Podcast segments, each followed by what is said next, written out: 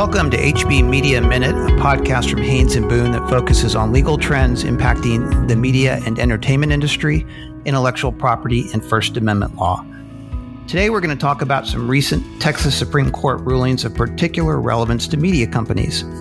The rulings impact defamation and copyright law, and also the Texas Citizens Participation Act, the state's anti SLAPP law that establishes key First Amendment protections for media companies and for citizens. We're joined today by an excellent guide, Haynes and Boone partner Ben Mesches, who is co-chair of the firm's litigation practice group and is a leading appellate lawyer in Texas. Ben has argued many major cases at the Texas Supreme Court and also previously clerked on the court. So it'll be great to get his impressions on what seems like it's been an active media law docket for the Texas Supreme Court. But a little bit of housekeeping before we get started. Our usual disclaimer this podcast is for informational purposes only, is not intended to be legal advice, and does not establish an attorney client relationship. The topics we discuss are subject to change. Legal advice of any nature should be sought from your legal counsel. And with that aside, Ben, welcome to the podcast. Thank you, Nathan. Uh, it's a pleasure to join you today.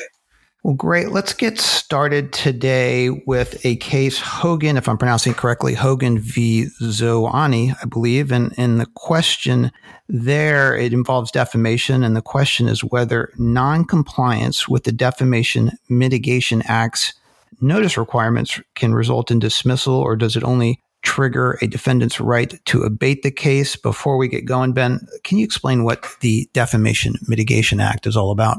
Absolutely, Nathan. Uh, it is a statute that the Texas legislature adopted along with a handful of other states, I think three other states, that provides a mechanism for a defamation victim to mitigate any perceived damages or injuries. And critical to this statute's operation is that it allows a plaintiff to bring to the defendant, alleged defendant's uh, attention, defamatory statements so that the defendant can take corrective action and mitigate injuries that might flow from those statements. Um, and th- that notice provision is really the critical question at issue in, in the Hogan case. Is it, and is the notice provision aimed at trying to quell litigation if it can be worked out somewhat amicably? Is that sort of the goal of the of the mitigation act? Yeah, I mean it's really to do to do yeah to try to find a way to keep disputes out of court to provide a defendant who might have might have made a defamatory statement with a, an opportunity to correct or modify that statement um, and to, to mitigate those uh, damages or injuries that the plaintiff felt. So it really is a notice provision. And for our listeners, uh, it may be maybe in, interesting to think about uh, something like a consumer protection statute um, that exists in Texas called the DTPA, which says before you bring a lawsuit, you need to send uh, the defendant notice that there's been there's been a problem, and it really is designed to mitigate, put the defendant on notice, narrow the scope of issues in dispute and litigation. How, how have lower courts interpreted the notice requirements of the DMA? Yeah, it's it's a really interesting question, Nathan, because w- what this is an issue that has been percolating actually both in the state and federal courts uh, for some number of years. And the way these cases had come out previously, most courts had held that the written notice requirement was and here is the critical language. It says that a plaintiff, quote, may maintain an action for defamation only if the plaintiff makes a timely and sufficient request for clarification, correction, or retraction. And that only if language is really the critical language in the statute. And what had happened uh, in the lower courts and, and also in the federal courts generally is the courts had said we don't we're not going to read this statute as re- as requiring dismissal as this being a mandatory provision an obligation that the plaintiff must do in order to maintain the claim but rather they read it as an abatement provision. And several several state courts uh, across the uh, across the state had held that uh, a number of federal district courts had held that, but interestingly, uh, the United States Court of Appeals for the Fifth Circuit had treated as treated the statute as a dismissal statute. And then the Houston Court of Appeals that issued the Hogan decision below had made the same holding. One other thing, Nathan, that I think is quite interesting is that the Texas Supreme Court has had a really hard time resolving this issue. We'll probably talk about that in a minute. But in the in the prior Supreme Court term, 2019 to 2020 term, the court ostensibly took a case called Warner Brothers to decide this issue, but they ultimately punted and didn't reach the issue and resolved the case on the grounds that the, the of whether or not the notice was actually sufficient to invoke the triggers of the statute. So they, it's something they've struggled with quite a bit. In, in abatement, I gather, would just mean that uh, the case is temporarily suspended. The plaintiff can cure the lack of notice, and then once that's done, can then you know resume the litigation. Is, is is that right? Yes, that's correct. There's really two consequences of it. Uh, one is exactly what you say, which is it gives the plaintiff an opportunity to make the written notice, and then the plaintiff can reinstitute the litigation, restart the litigation. And the second thing it does is if if you're uh, you don't in, follow the procedures uh, for putting the defendant on notice, you can lose your right to exemplary damages, punitive damages. And so it does really play a mitigation role in that respect as well. So back to Hogan, what did the Texas Supreme Court, uh, how did they interpret this and resolve these these lingering issues? Yeah, so it's a really complex answer to that question. I think probably would help to start out by framing what the issue before the court was. And, and that it's really this under the act, um, a plaintiff quote must may maintain an action for defamation only if the plaintiff makes a timely and sufficient request for correction, clarification, or retraction, or if the defendant makes such a correction. So the question in this case before the court and what had been uh, at issue in the lower courts was what does maintain only if mean? One view is that it's a mandatory requirement that results in dismissal of a suit if there is no compliance with the statute. Another view is that it's just a notice provision that does not foreclose a defamation claim. And if notice is lacking, the defendant can invoke the abatement process that we were talking about a moment ago, and the plaintiff may be foreclosed from pursuing exemplary or punitive damages. So, what did the court do here? Well, unfortunately for, for parties and uh, lawyers in this field, didn't the court did not provide complete clarity on how to construe the statute, and that's because we had um, what is sort of an unusual thing at our state supreme court, which we ended up with a um, five-four majority judgment but no majority opinion. And so there was a plurality opinion written by Justice Devine uh, which uh, garnered a total of, of four votes, and that the plurality would would have held that the best way to read the statute is that abatement is the proper remedy, and the plaintiff loses exemplary damages. What the five judges agreed on in terms of a disposition of this case is that the the defendant here waived the right to invoke the abatement provisions by only seeking dismissal and not abatement and that that's the that's sort of the bare holding of the case, as it were. But there was no um, majority, as I said, on the proper interpretation of the, of the statute, and that is because there were there was a, a concurring opinion by Justice Boyd, who, while he agreed with the abatement disposition, would take an entirely different read of the statute. Um, what Justice Boyd would say is dismissal is required if the notice itself is inefficient uh, insufficient or, or untimely, but abatement is required if there's no written notice at all. And that was based on a very technical uh, statutory interpretation, um, where he went through various uh, rules of construction to reach that conclusion. And that was that was that opinion was was only by Justice Boyd. And then there was an opinion joined uh, by two other justices, written by the Chief Justice Nathan Hecht, that said that to maintain only if means noncompliance results in uh, dismissal. And so we, what we have here is we have an unresolved issue about an interpretation of a pretty major statute. It's something that has obviously divided the courts below. It's an issue that is that is the judges have obviously obviously struggled with two terms in a row, and it wouldn't surprise me if it winds its way back to the court uh, and in a future term. So, so given that kind of complicated posture. I mean, w- with this holding, does that really change the state of play much, uh, or do we need to really wait for further kind of jurisprudence on this? Yeah, I think I think we'll need to wait for further jurisprudence on exactly how to approach it. One one thing that is clear though, and that is an important takeaway here, just with respect to the statute, is that the if you were a defendant in a case and you want to make sure that the plaintiff cannot pursue exemplary damages and to force them to abate the case in order to get notice of what the claims are, you do need to invoke the statute's provisions uh, to do that. If you don't, the court, what the court held here is by failing to raise abatement, you waive it.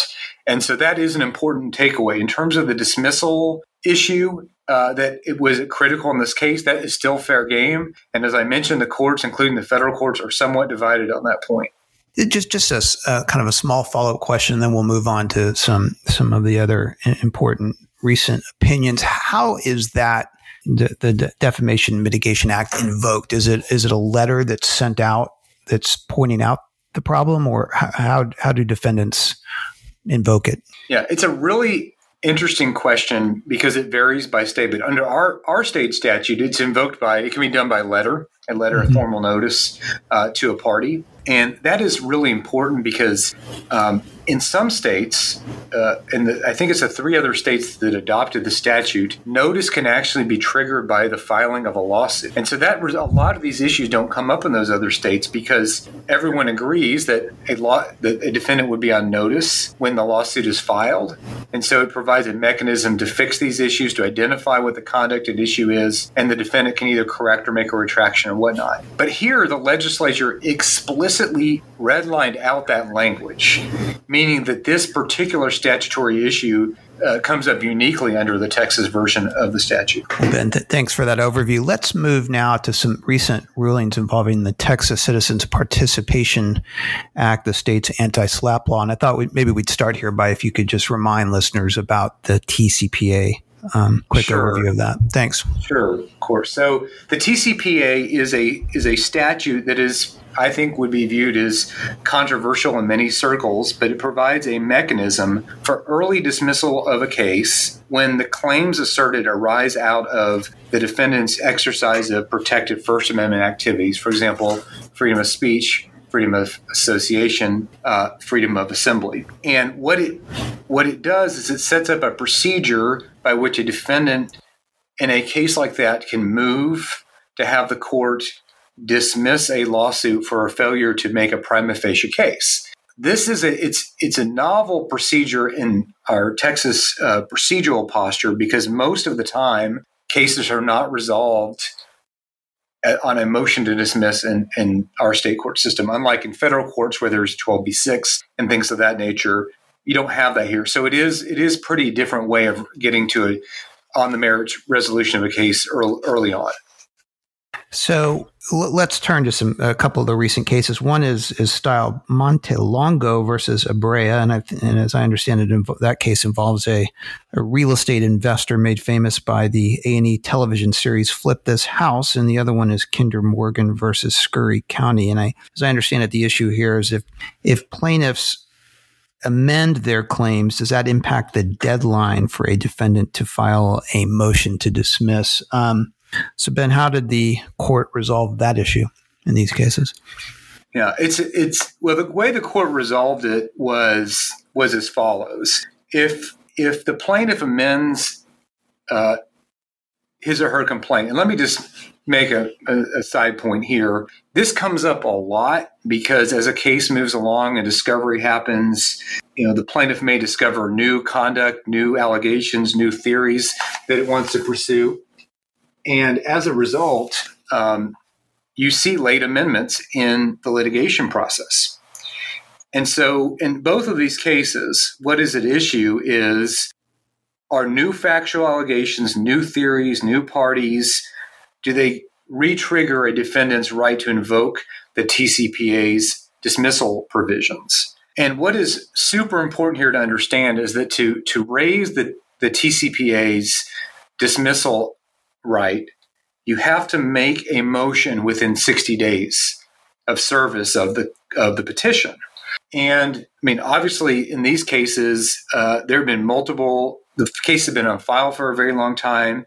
There have been multiple uh, amendments of the petitions, and so this was uh, one of these was very close to trial. Other was very pretty long into the process. And so the question is, can a defendant invoke the TCPA if you're that late into the case? And the answer is yes, you can if you timely bring a TCPA motion within 60 days of a new claims asserting new factual allegations. They do restart the deadline. New parties, new facts, new legal theories. Um, but if it's really just asserting the same essential facts, no, a defendant will not be entitled to restart the TCPA pro- process. Because that's, um, I would think, somewhat blurry as to whether it qualifies as, as sort of sufficiently distinct um, to trigger a new deadline. Are, are, are, defendants, do you think, well served to to file a, a, motion to dismiss within the 60 days, even even in the face of amended claims? Yeah, I think if there's a colorable basis for saying that there's a new theory, certainly if you have new parties, there's a new cause of action. Um, if you can argue it's a different set of essential facts, I think defendants are well well positioned to make those kinds of arguments and to pursue that strategy for sure. So, how do you, how, taken together, how do you think these two cases will impact uh, TCPA litigation? Well, I think in, in, two ways. I think you'll see them later on in the litigation process. Uh, we typically you see them happen really, really early because they have to be filed so soon after the case is filed. And the other thing is, I think it will cause plaintiffs to be extraordinarily careful on how they plead their cases. Uh, you know, especially if they're going to file an amendment, they're going to want to stick to the basic outline of facts they previously had. And if they're going to add new causes of action, they want to make really clear this is not a new theory, it's an extension of existing theory uh, and things of that nature. And, and, this is sort of a basic question, Ben, but you alluded to it earlier. It sounds like motion to dismiss is not that common in state court. So if you're I mean, if you, uh, it's a pretty extraordinary remedy, I guess, if you're able to dismiss a case versus facing, you know, whatever the normal course of, of, a, of a lawsuit is, the full life of a lawsuit. I mean, it's a big difference if you can invoke that remedy, I would think. Yeah, it's a, it's a huge difference because you're basically looking at uh, do you end up going to trial on a, a, new set of claims? Do you have to do some discovery? Um, file summary judgment motions. Mm-hmm. It's a very long process. Whereas under the TCPA, there's pretty strict deadlines not only to file the motion, but for the court to rule. And yeah. so it really fundamentally changes the landscape of the litigation, and that that's for sure. Okay, uh, let's. Um, I want to ask you about a recent case involving Landry's, the uh, the restaurant chain. Um, and, and the issue with this case was uh, involves the judicial proceedings privilege and the attorney immunity doctrine. And, and the issue here, it's an interesting one, is whether an attorney's statements to the media uh, repeating his client's allegation, uh, if those are are uh, subject to judicial proceedings, proceedings privilege and the attorney attorney immunity doctrine. Um, can you talk a little bit about this case? Absolutely. This is, a, as you said, a really very interesting case. And what the court held here, in an opinion by Justice Blacklock, is that the neither the judicial uh, proceedings privilege nor the attorney, attorney immunity privilege protect an attorney's out of court statements to the media. They just repeat the client's allegations. And what the court rested on is that although it is certainly the case that speaking to the media as lawyers occasionally do, whether it's to newspaper or television reporters, may advance the client's publicity goals. It is not really core to the office of being an attorney. In other words, it's not part of your professional training and skill and your authority as, as an attorney. And so it doesn't trigger these very um, distinct immunity doctrines, which let me just mention both the judicial proceedings privilege and attorney immunity privilege or doctrines are extraordinarily robust if they're applicable, and they could just completely eliminate a claim or a lawsuit. And so they do have a very strong impact on a case.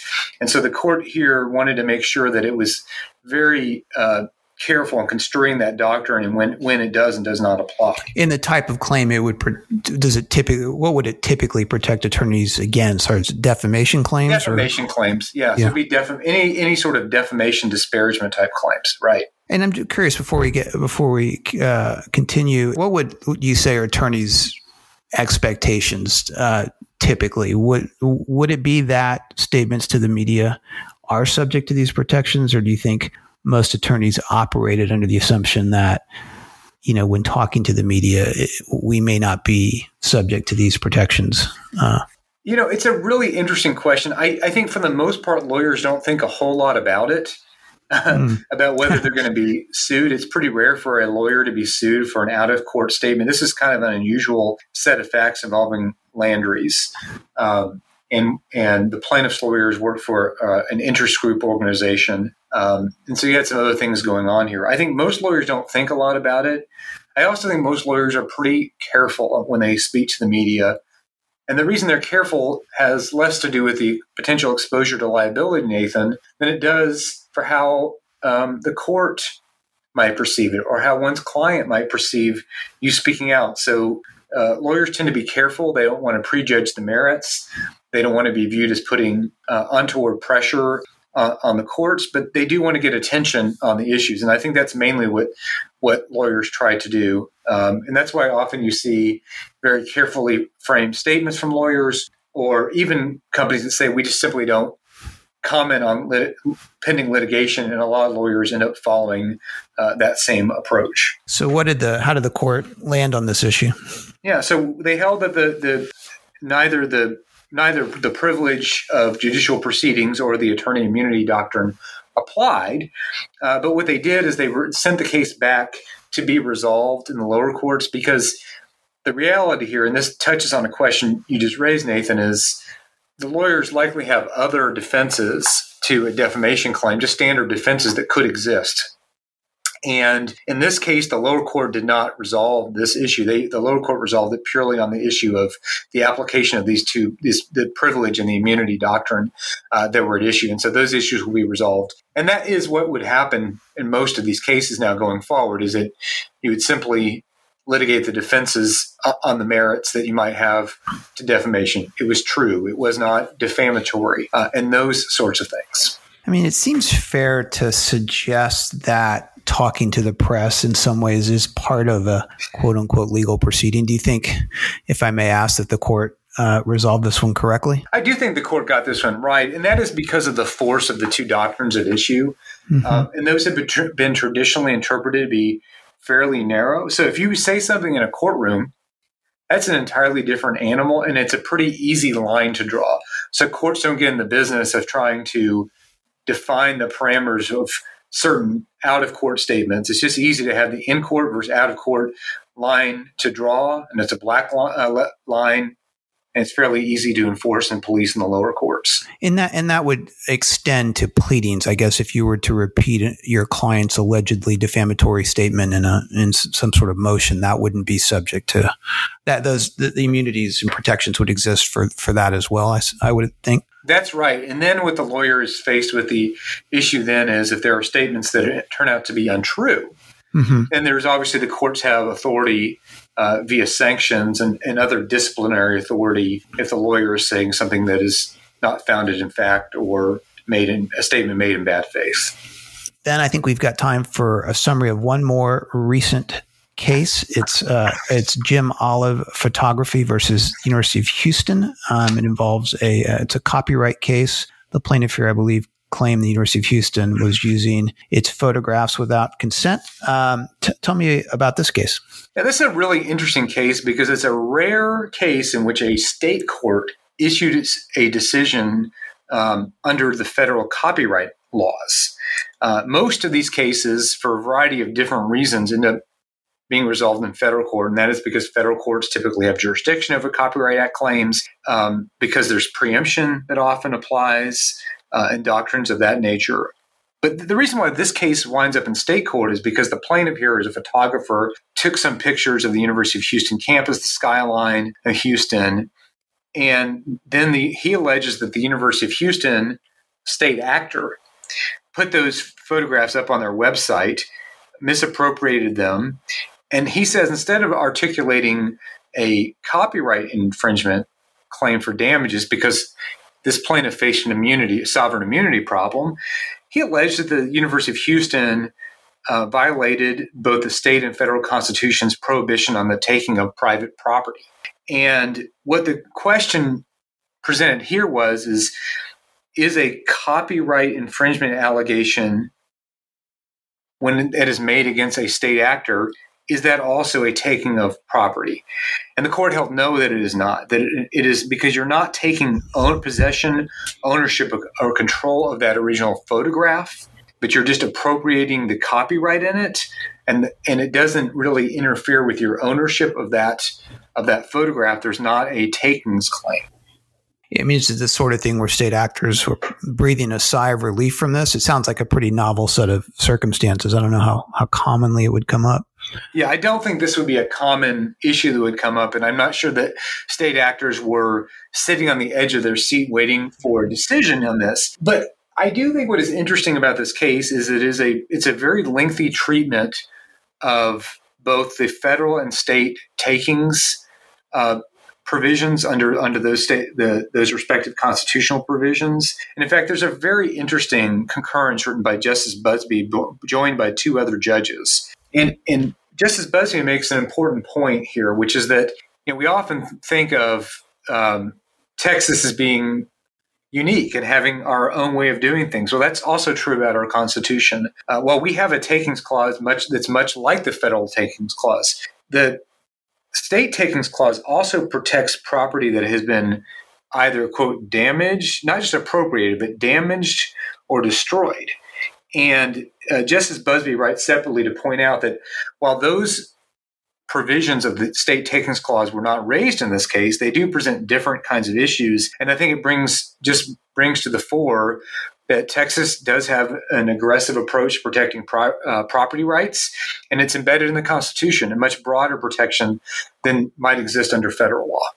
Oh, great. Well, Ben, thank you for that overview. Really, really helpful. I appreciate you joining today. Before we sign off, I would like to remind everyone that you can find our podcast and other content from our IP and media and entertainment practices at haynesboone.com. And a heads up that you can also find this and other Haynes and Boone podcasts on most popular podcast platforms, including Apple Podcasts, Spotify, Stitcher, and iHeartRadio. Thank you, and I hope you'll join us for the next episode of HB Media Minute.